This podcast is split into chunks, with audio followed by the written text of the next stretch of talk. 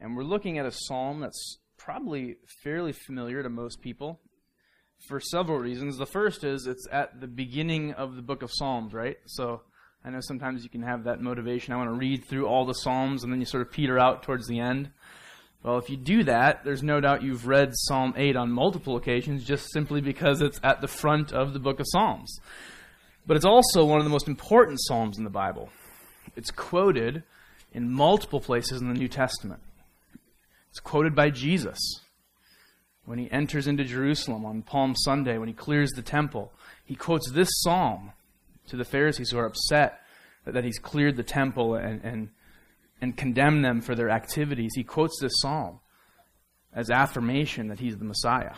And we'll see later in this sermon another significant place where this psalm was quoted. And so we see in Psalm 8 that it has an unmistakably messianic tone. We see that because the New Testament writers, inspired and filled with the Spirit, saw it, and they point our eyes to it. It's also clear in that that there's a connection with Jesus. But as we'll look at it this morning, as we'll, as we'll delve into the Psalms and into these, these nine verses, it's pretty brief, we're also going to see a really clear connection to each one of us. And now we should see that every morning in every text, right? Every Sunday we should see that connection Here's the text, here's how it applies to us. But especially this psalm is designed explicitly to help us to see how humanity, how mankind, male and female, relates and connects to God. It's a psalm that reflects on the place of humanity in comparison to God's majesty, in comparison to God's glory. And so in nine verses, we see a reflection on just the awful, and I mean that in the good sense the awe filled grandeur of God and how that compares with everything He's made. And it's meant, as we see that, to show us how to interpret ourselves, how to interpret humanity in comparison to God. What we're going to see this morning is that the majesty of God, the majesty of God properly humbles man's vanity and elevates man's worth. That's what we're going to see from this psalm and this text. The majesty of God humbles humanity's vanity and also elevates humanity's worth. So look with me now at Psalm 8. Hear the holy and authoritative word of God. O Lord, our Lord, how majestic is your name in all the earth. You have set your glory above the heavens. Out of the mouth of babes and infants, you have established strength because of your foes, to still the enemy and the avenger. When I look at your heavens, the work of your fingers, the moon and the stars which you have set in place, what is man that you are mindful of him? And the Son of Man that you care for him? Yet you have made him a little lower than the heavenly beings and crowned him with glory and honor. You've given him dominion over the works of your hands, and you have put all things under his feet all sheep and oxen, and also the beasts of the field, the birds of the heavens, and the fish of the sea, whatever passes along the paths of the seas. O Lord, our Lord, how majestic is your name in all the earth. The word of the Lord. May He write its truth upon our hearts. You bow your heads with me.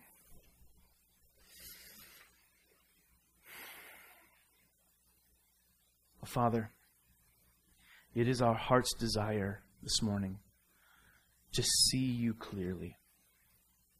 And in seeing you clearly, in, in gazing upon your majesty displayed in these words, in seeing your glory, Lord, that we would see ourselves more accurately.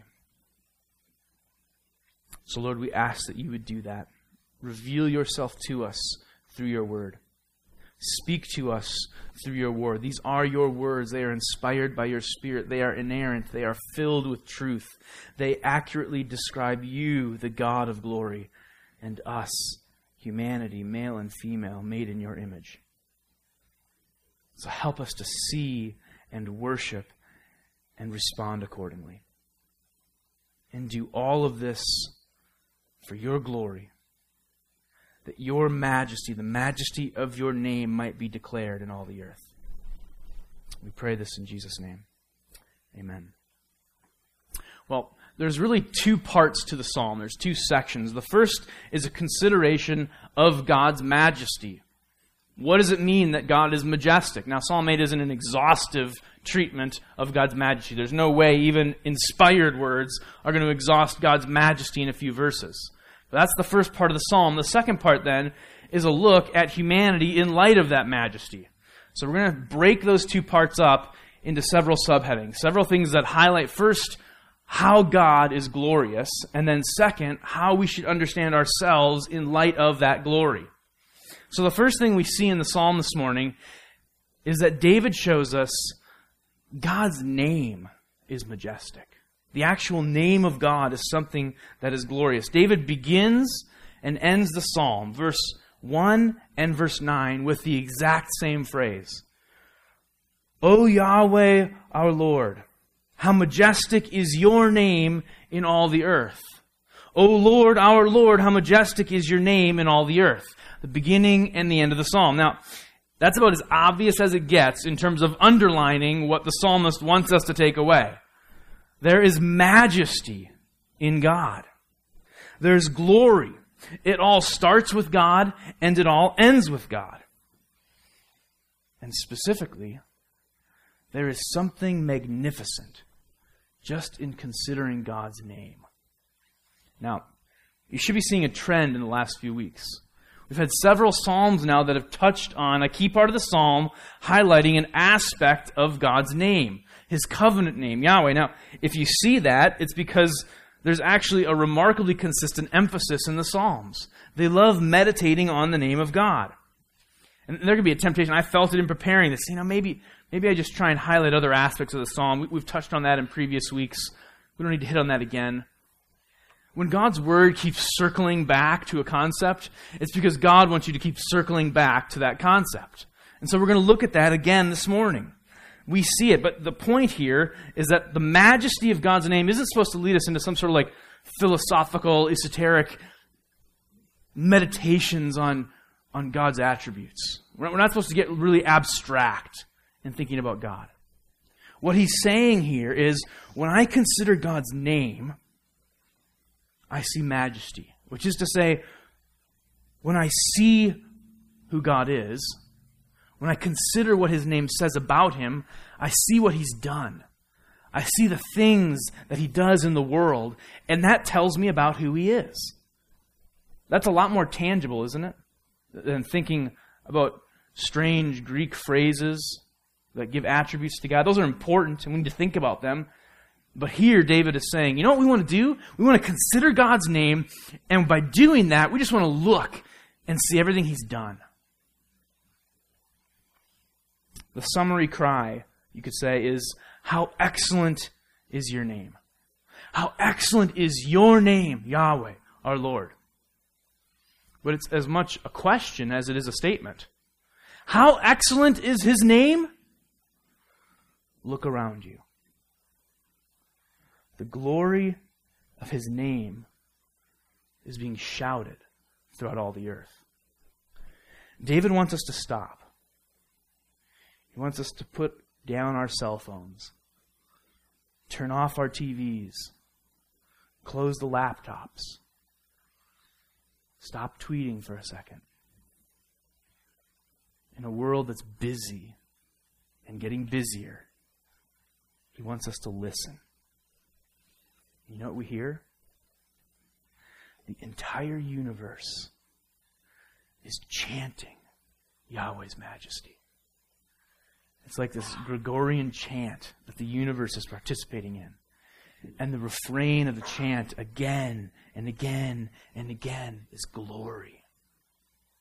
The volume is so great. The bass is so cranked up in the way that all the universe is involved in this chant that the entire cosmos is like trembling in response to God's brilliance.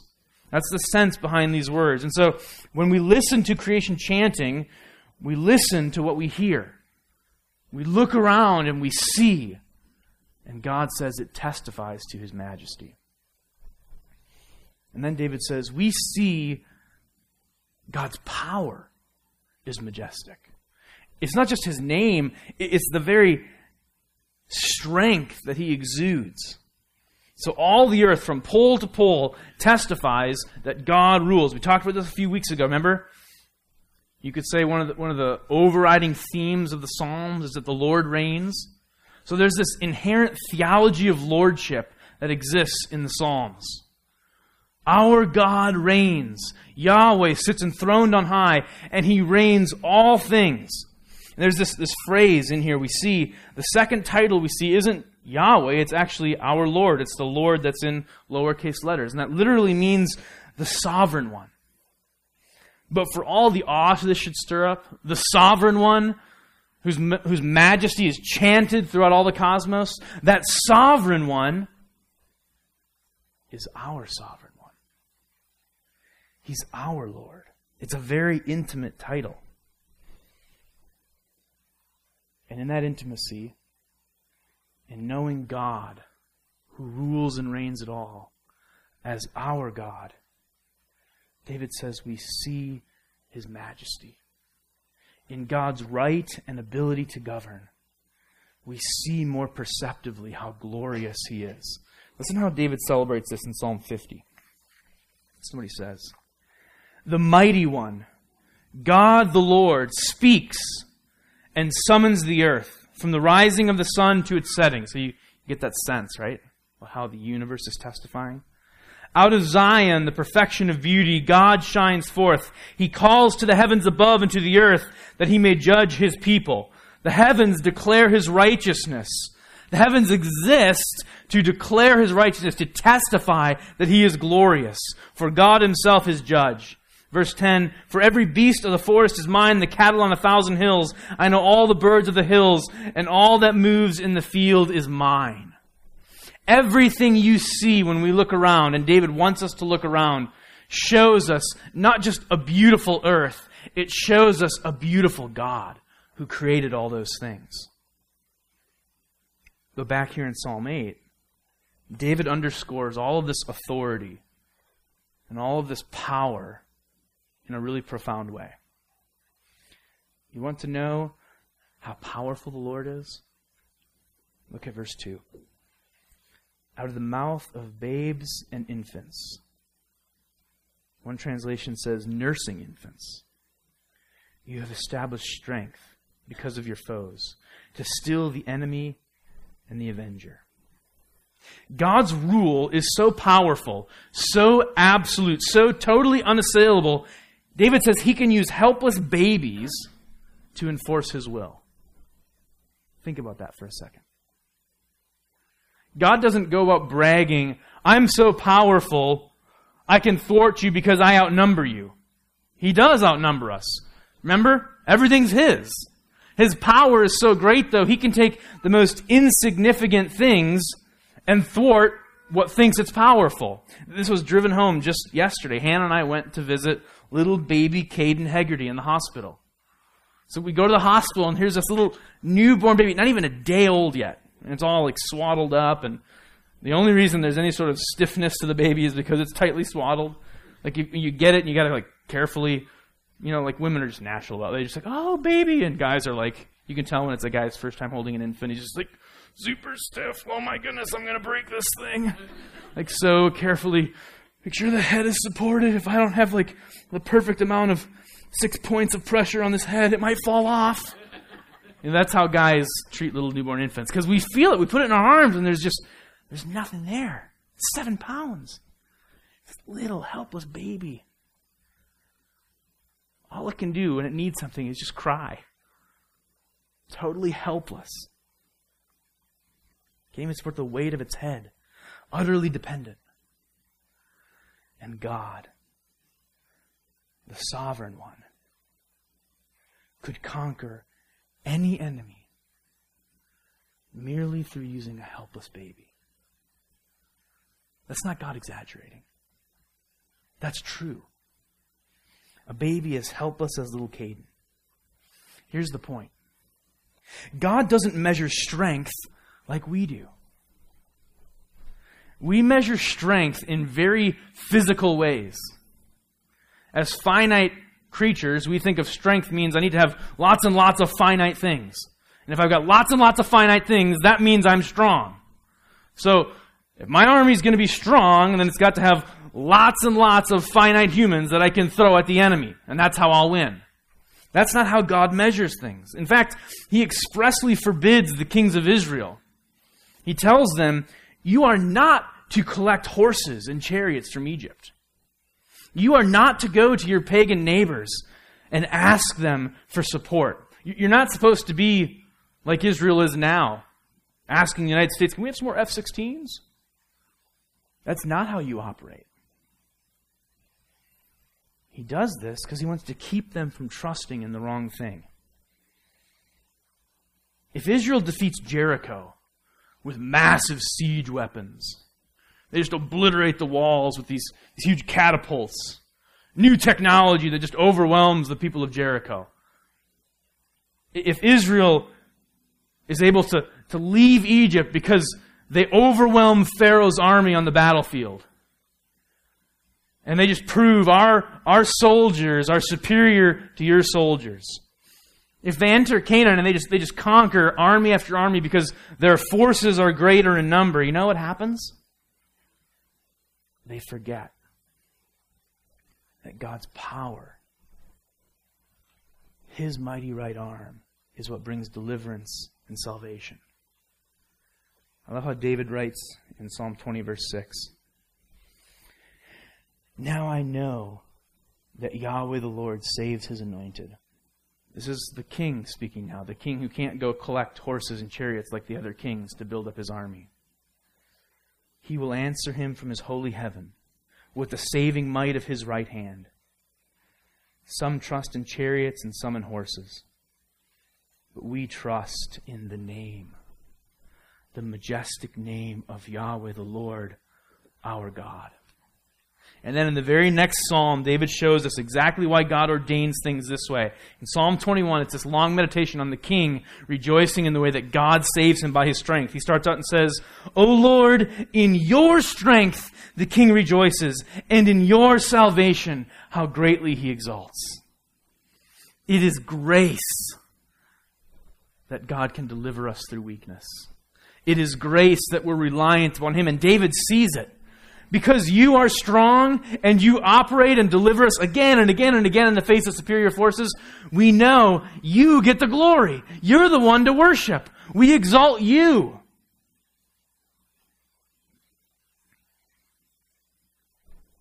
He ensures that He gets all the glory. He ensures that we respond with praise. So it means God's people don't hope in nuclear arsenals. We don't place ultimate hope in political victories or Supreme Court justices or economic superiority. Put not your hope in horses or chariots. Put your hope in the sovereign one, in the name of Yahweh our God. Because when you do, in the midst of your weakness, when He stretches out His mighty right hand, you will be reminded and you will see his glory.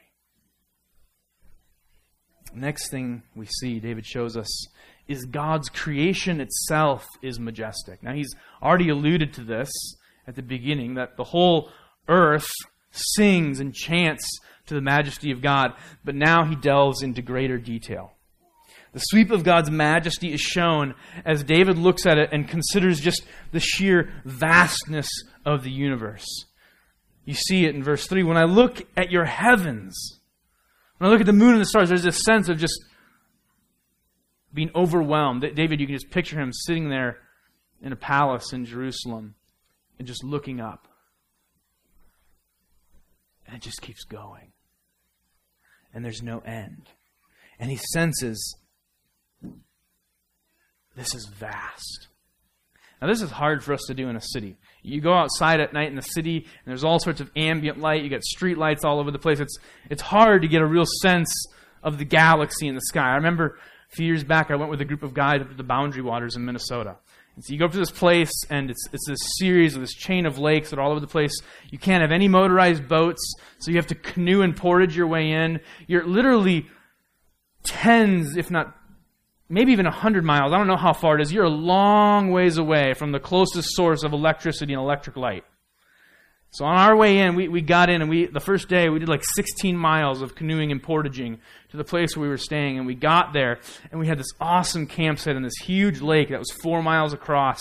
So we set up our camp and we got done and we ate supper. And then that night there was this huge boulder that was right above the water and we could use it for swimming and all sorts of stuff. And that night we went out and we set our sleeping bags on the boulder and we just looked up.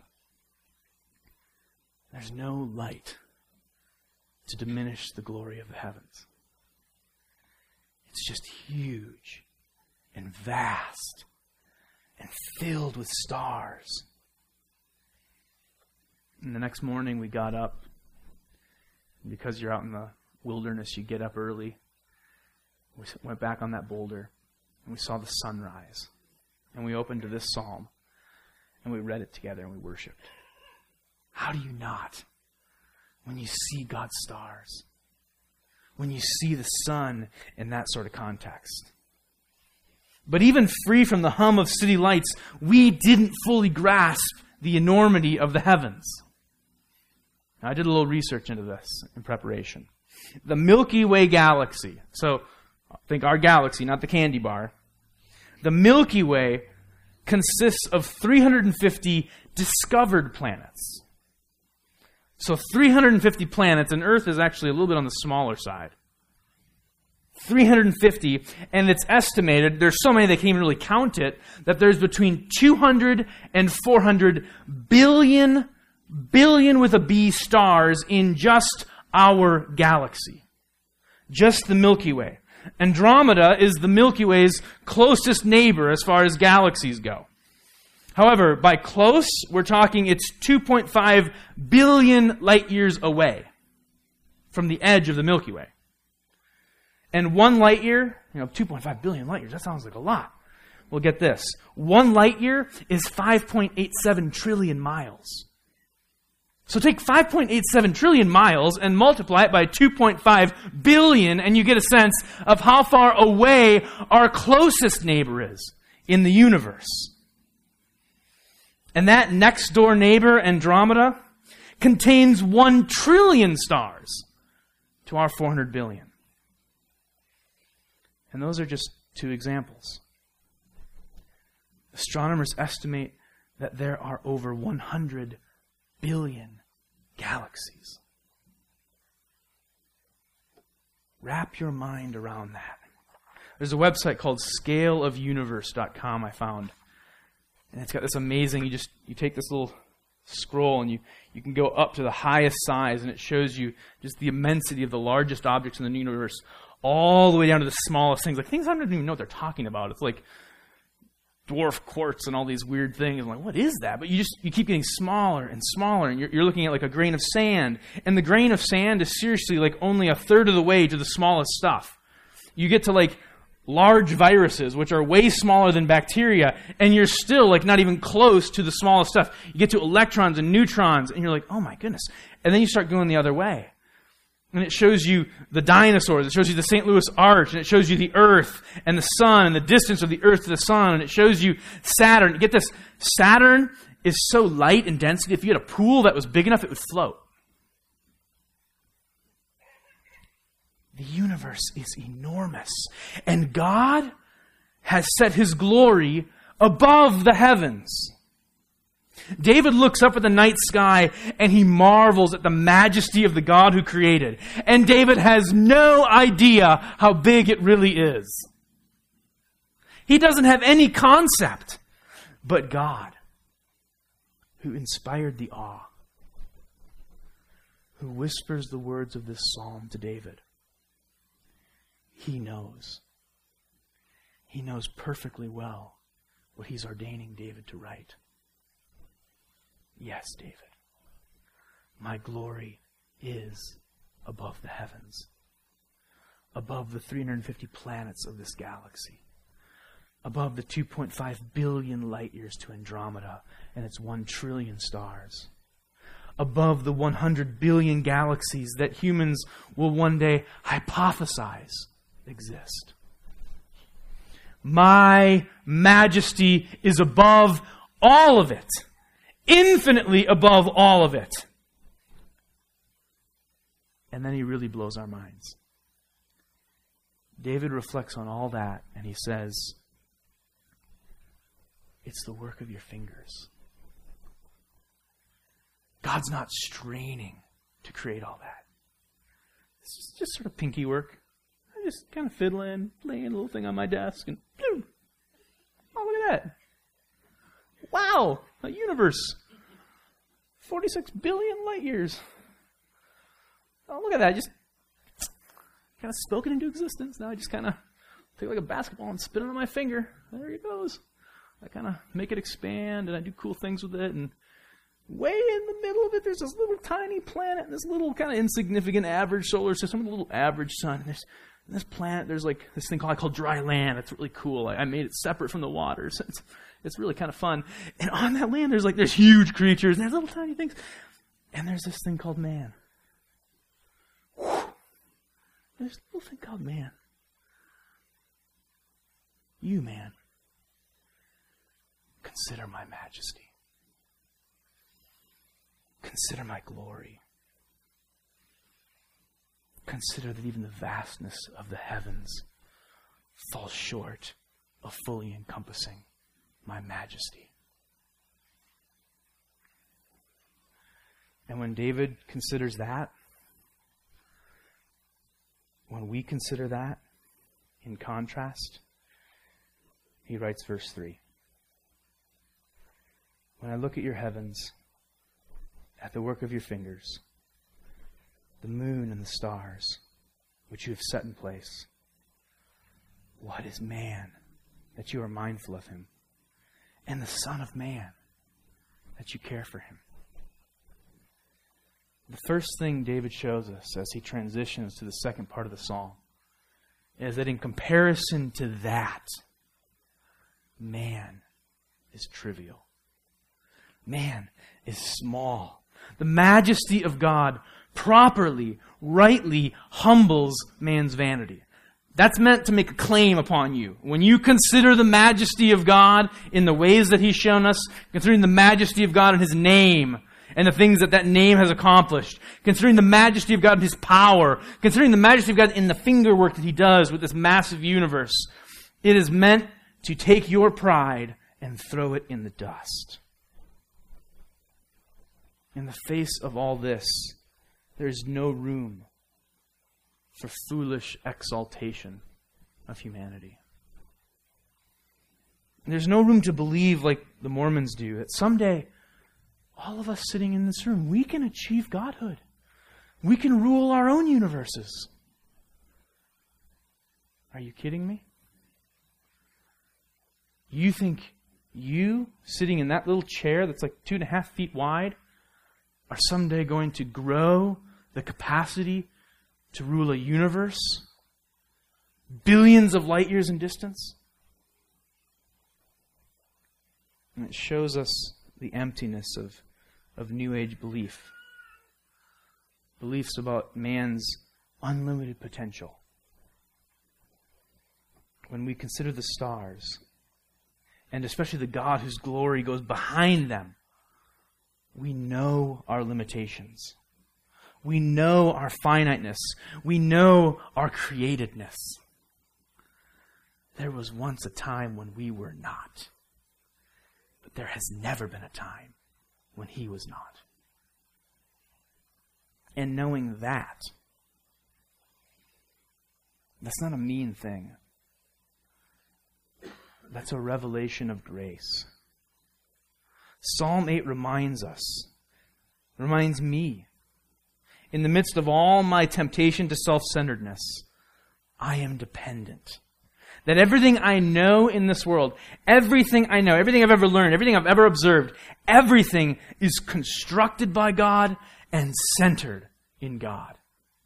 It's not all about me. It's all about Him. How can it be all about me? I'm so inconsequential in light of all this. It has to be about Him. If it was about anyone else, if he was working for the glory of anything else, it would be just utterly foolish idolatry. Why would it be all about that little 150, 200 pound bundle of cells? We are small in comparison to God. But that's where grace reveals even more of God's majesty. The question, what is man? It crushes our vanity. It also opens us up to something of immense significance. What is man in light of all that? Well, God, for all his majesty and greatness, for all his transcendence and sovereign power, David says, is mindful of us. God doesn't just remember us on our tiny little planet in our average galaxy. Verse 4 says, The God who is above these enormous heavens, who is greater than it all, cares for us. Derek Kidner, helpful commentator on the Psalms, reminds us, in commenting on this psalm, of something Isaiah discovered in his book. That when Isaiah considered the enormity of the universe, yes, it made him feel rightfully small. But it wasn't just that, wow, it's so big and God's so transcendent and it just, it blows my mind how big it is. Kidner says, the point isn't to show us God's remoteness that he's like way, way, way out there above the heavens. He's billions of light years away. You're never getting to him. The point is to show us his eye for detail. That he planned no meaningless and empty universe, but a home for his family. In other words, he's given us way more square footage than we can ever use. Listen to how Isaiah puts it. Lift up your eyes on high and see who created these. He who brings out their host by number, calling them all by name, by the greatness of his might, and because he is so strong in power, not one is missing. Have you not known? Have you not heard? The Lord is the everlasting God, the creator of the ends of the earth. He does not faint or grow weary. His understanding is unsearchable. And he gives power to the faint. He takes all of that enormity and he serves the faint hearted. Isaiah 45:18 For thus says the Lord who created the heavens he is God who formed the earth and made it he established it. He did not create it empty he formed it to be inhabited. I am the Lord and there is no other. I am the Lord and there is no other. I am your Lord. I am your sovereign God and I've created all of this because I wanted to make it huge. And I wanted it to have all sorts of detail so that you would have a home. Isaiah 51:16. And I put my words in your mouth and covered you in the shadow of my hand, establishing the heavens and laying the foundation of the earth, and saying to Zion, You are my people. And it's here that we see the same majesty that humbles us also elevates our dignity. Man is dignified by position. When we consider all of God's majesty that's been described in the psalm, it humbles us, but it also, rightly, stripping away our pride, elevates us. Verse 5 Yet you have made him a little lower than the heavenly beings and crowned him with glory and honor. You have given him dominion over the works of your hands. That finger work. You've put all things under his feet, all sheep and oxen, and also the beasts of the field, the birds of the heavens, and the fish of the sea, whatever passes along the paths of the sea. It's an echo of Genesis 1 and 2. Specifically, Genesis 1, 26 to 28, it's echoing the glory of what's happening in those opening chapters. That God has created it all. And David wants to remember, it's not just, I'm thinking, oh, God created it, cool, like the ground I'm standing on. No, God, He created it all. And that humbles me that He created it all. But it also is this amazing thought that He created it all. And at the end of that creation, He created a man. And he took a rib out of that man and he created a woman. And male and female, they bore the image of God.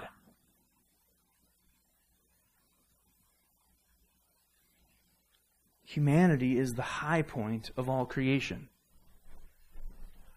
even as small and frail as we are. For all our dependency, God also makes us image bearers. He installs us as his representatives in creation. And so the sovereign one who sits enthroned above the heavens enthrones us with dominion as his vice regents. Rule in my name. Psalm 8 is an extravagant balance of glory and grace. On the one hand, God shakes us from the idolatry of self exaltation. I'm so important because my car is so big and my rims are so shiny. No, you're not. He frees us from the idolatry of worshiping ourselves. And at the same time, on the other hand, he reminds us there's a way greater privilege to bear his image. He reminds us that there's no greater dignity in all creation than that which he has given to humankind. I like superhero movies. Some of them can be a little bit too cheesy. Some of the Spider Man ones, not so much my cup of tea. Anything to do with Wolverine, a hairy dude that has claws come out of his hands, that's pretty cool. Kind of gets me excited. We're wrong if we think it would be cooler to be Wolverine. Your imagination is not better than God's. The people sitting in this room are far more glorious, far more reflective of the image of God than any concept of a superhero the human mind can make up. We make up those concepts because we want to imagine ourselves more like God. But there's no reason to do it. It's not creation that receives the highest glory. You ever, you ever seen those DVDs, Planet Earth? It's on the Discovery Channel a while back. It's like 11 part series that just goes into just amazing detail. You, you have to really see it in high definition with surround sound, and you sit there. It's like, oh, I just spent an hour watching pictures of the ocean. And it was cool. Like, I was entertained. And people watch it and they think, wow, amazing. That was so incredible. That pales in comparison to the glory of humanity. Male and female made in the Creator's image. 11 part series on planet Earth.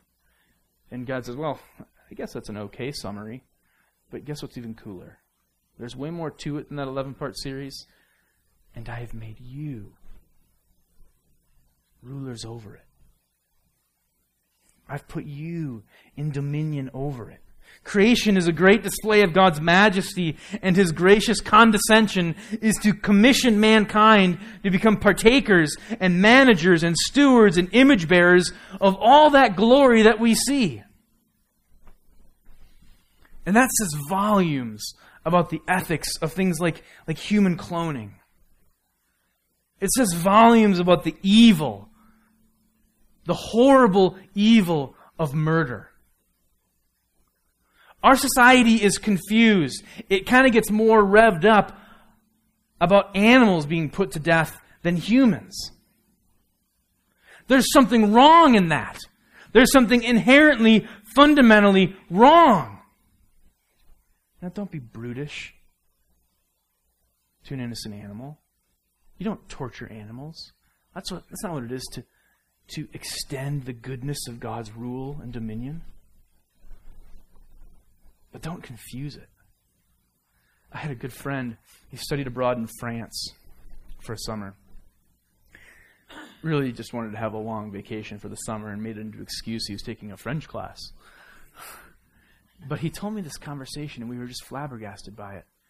This girl who was just utterly relativistic in her thinking and completely denied any sense of God or that, that there's something unique and special about humanity and he was talking with her and discussing. He says, "Okay, let me give you a scenario." And, and, he's kind of a quirky dude anyway, so this would be kind of in keeping with who he is. He says, "Okay, you've got two tubes, and you have to imagine Andy. Like this is just the way he thinks.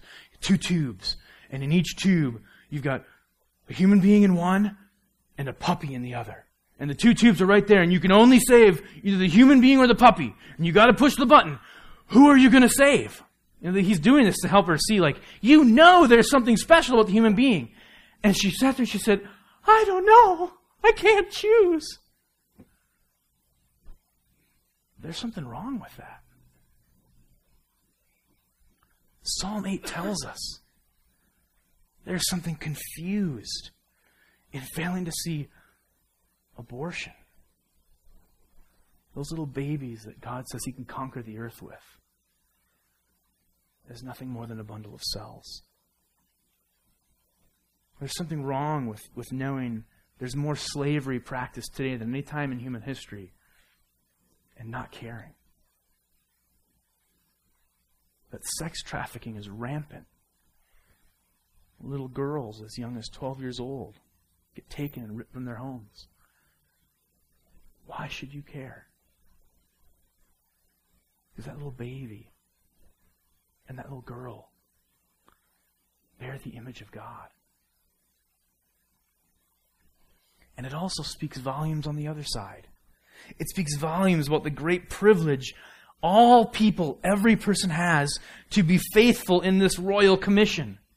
The first 40 book of the book of Psalms, the first 40 Psalms, have a very royal theme to them, a very royal tenor. And this is no different. It's just going to creation and saying, you know what creation's about?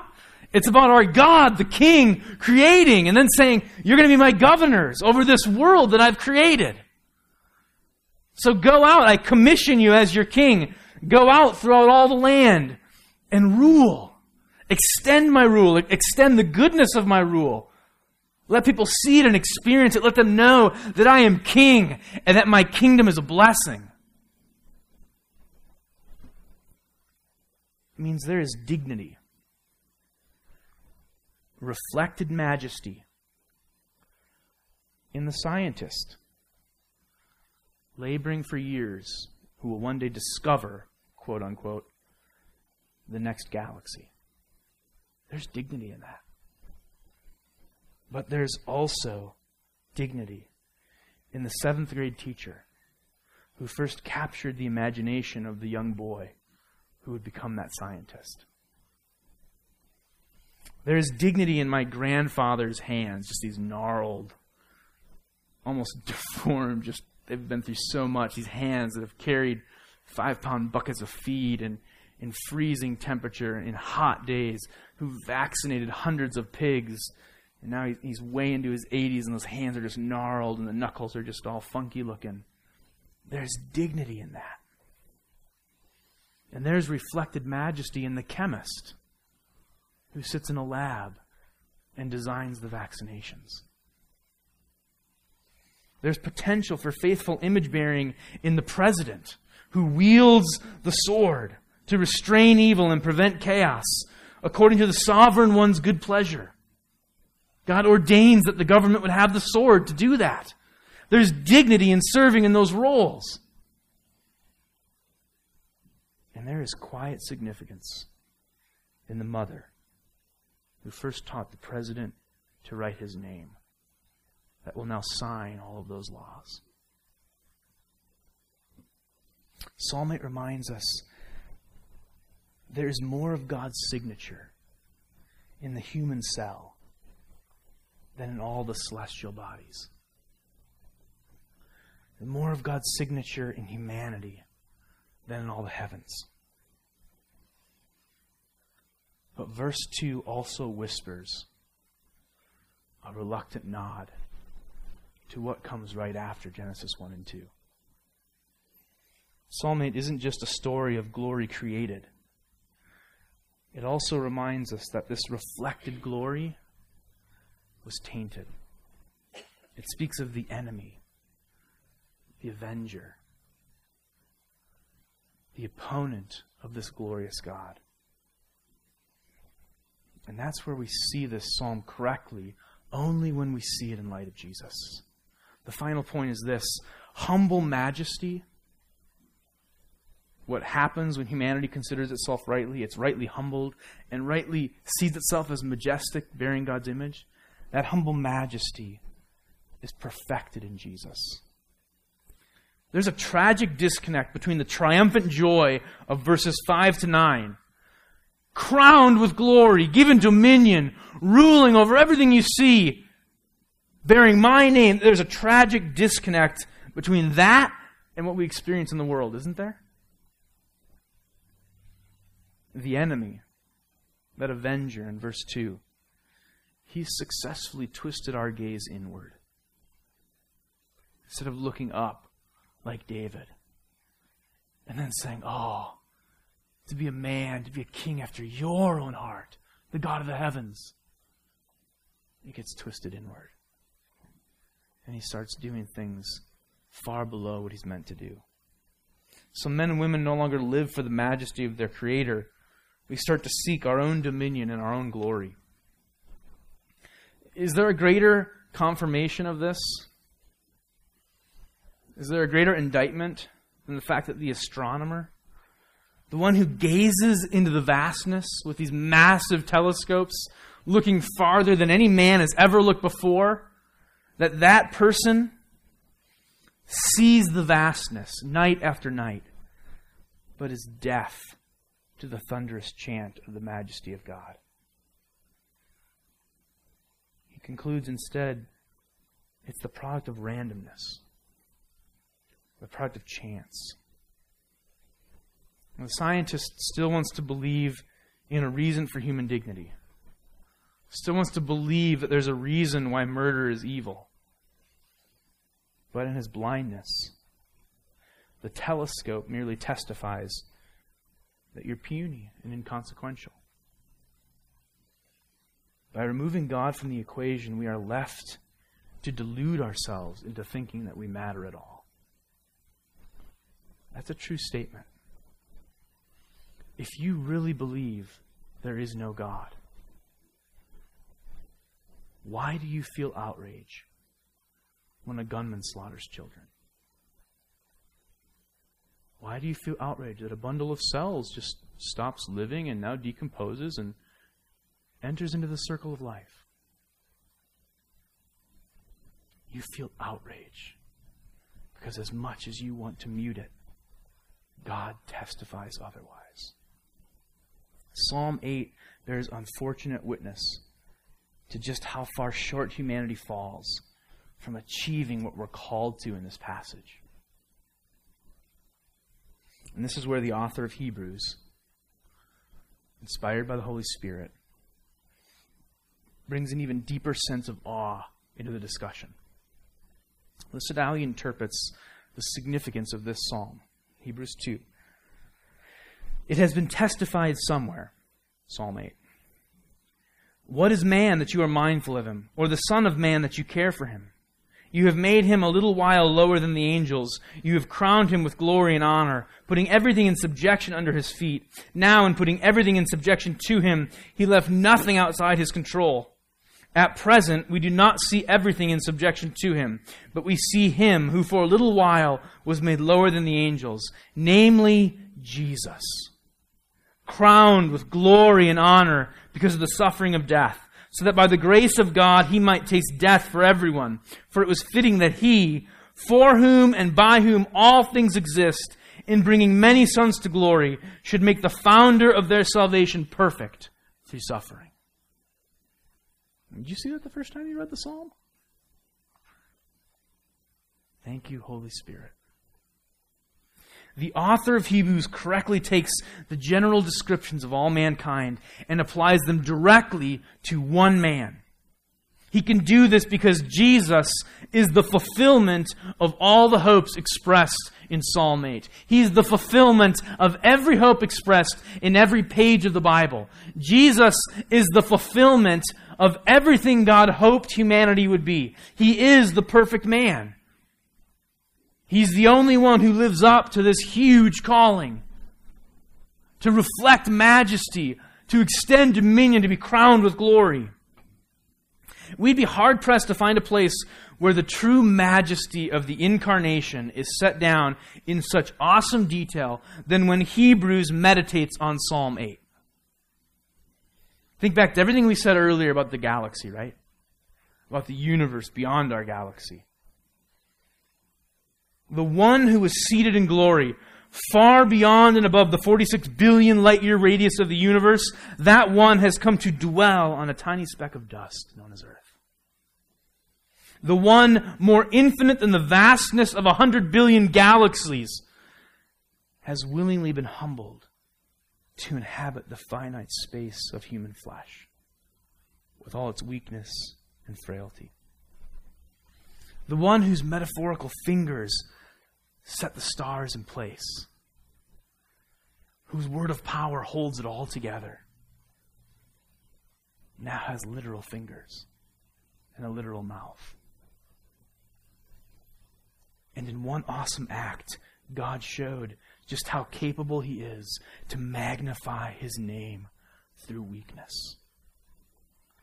You, my glorious Son, High King of heaven, heir of all things, will inhabit flesh, so that in the weakness of that flesh, you can die and show my power to save.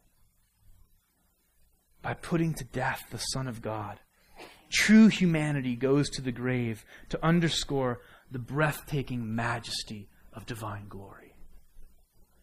He is mighty to save. His strength is so immense he can save through the weakest vessels. Every purpose for humanity. This is the point of Psalm 8 we see in Hebrews. Every purpose for humanity described in this passage finds fulfillment in Him. Every hope is met in Him. There's no true humanity. There's no accurate identity of who you are outside of Him, who has come to restore all of His redeemed to their rightful place through His life and death and resurrection. It all happens through Him. Outside of Him, you don't get it. You can have multiple PhDs and the biggest telescope in the world, and you won't know what it's all about. Because it's all about Him, as the author of Hebrews says, namely Jesus, crowned with glory and honor because of the suffering of death, so that by the grace of God He might taste death for everyone. For it was fitting it was planned. It was right. It was glorious. That he, for whom and by whom all things existed, in bringing many sons to glory, should make the founder of their salvation perfect through suffering. In Christ, we see the majesty with greater detail. Psalm 8 is really cool. But it's way cooler in light of Hebrews. Psalm 8 9. O Lord, O Yahweh, O Jesus, our Lord, how majestic is your name in all the earth. Would you bow your heads?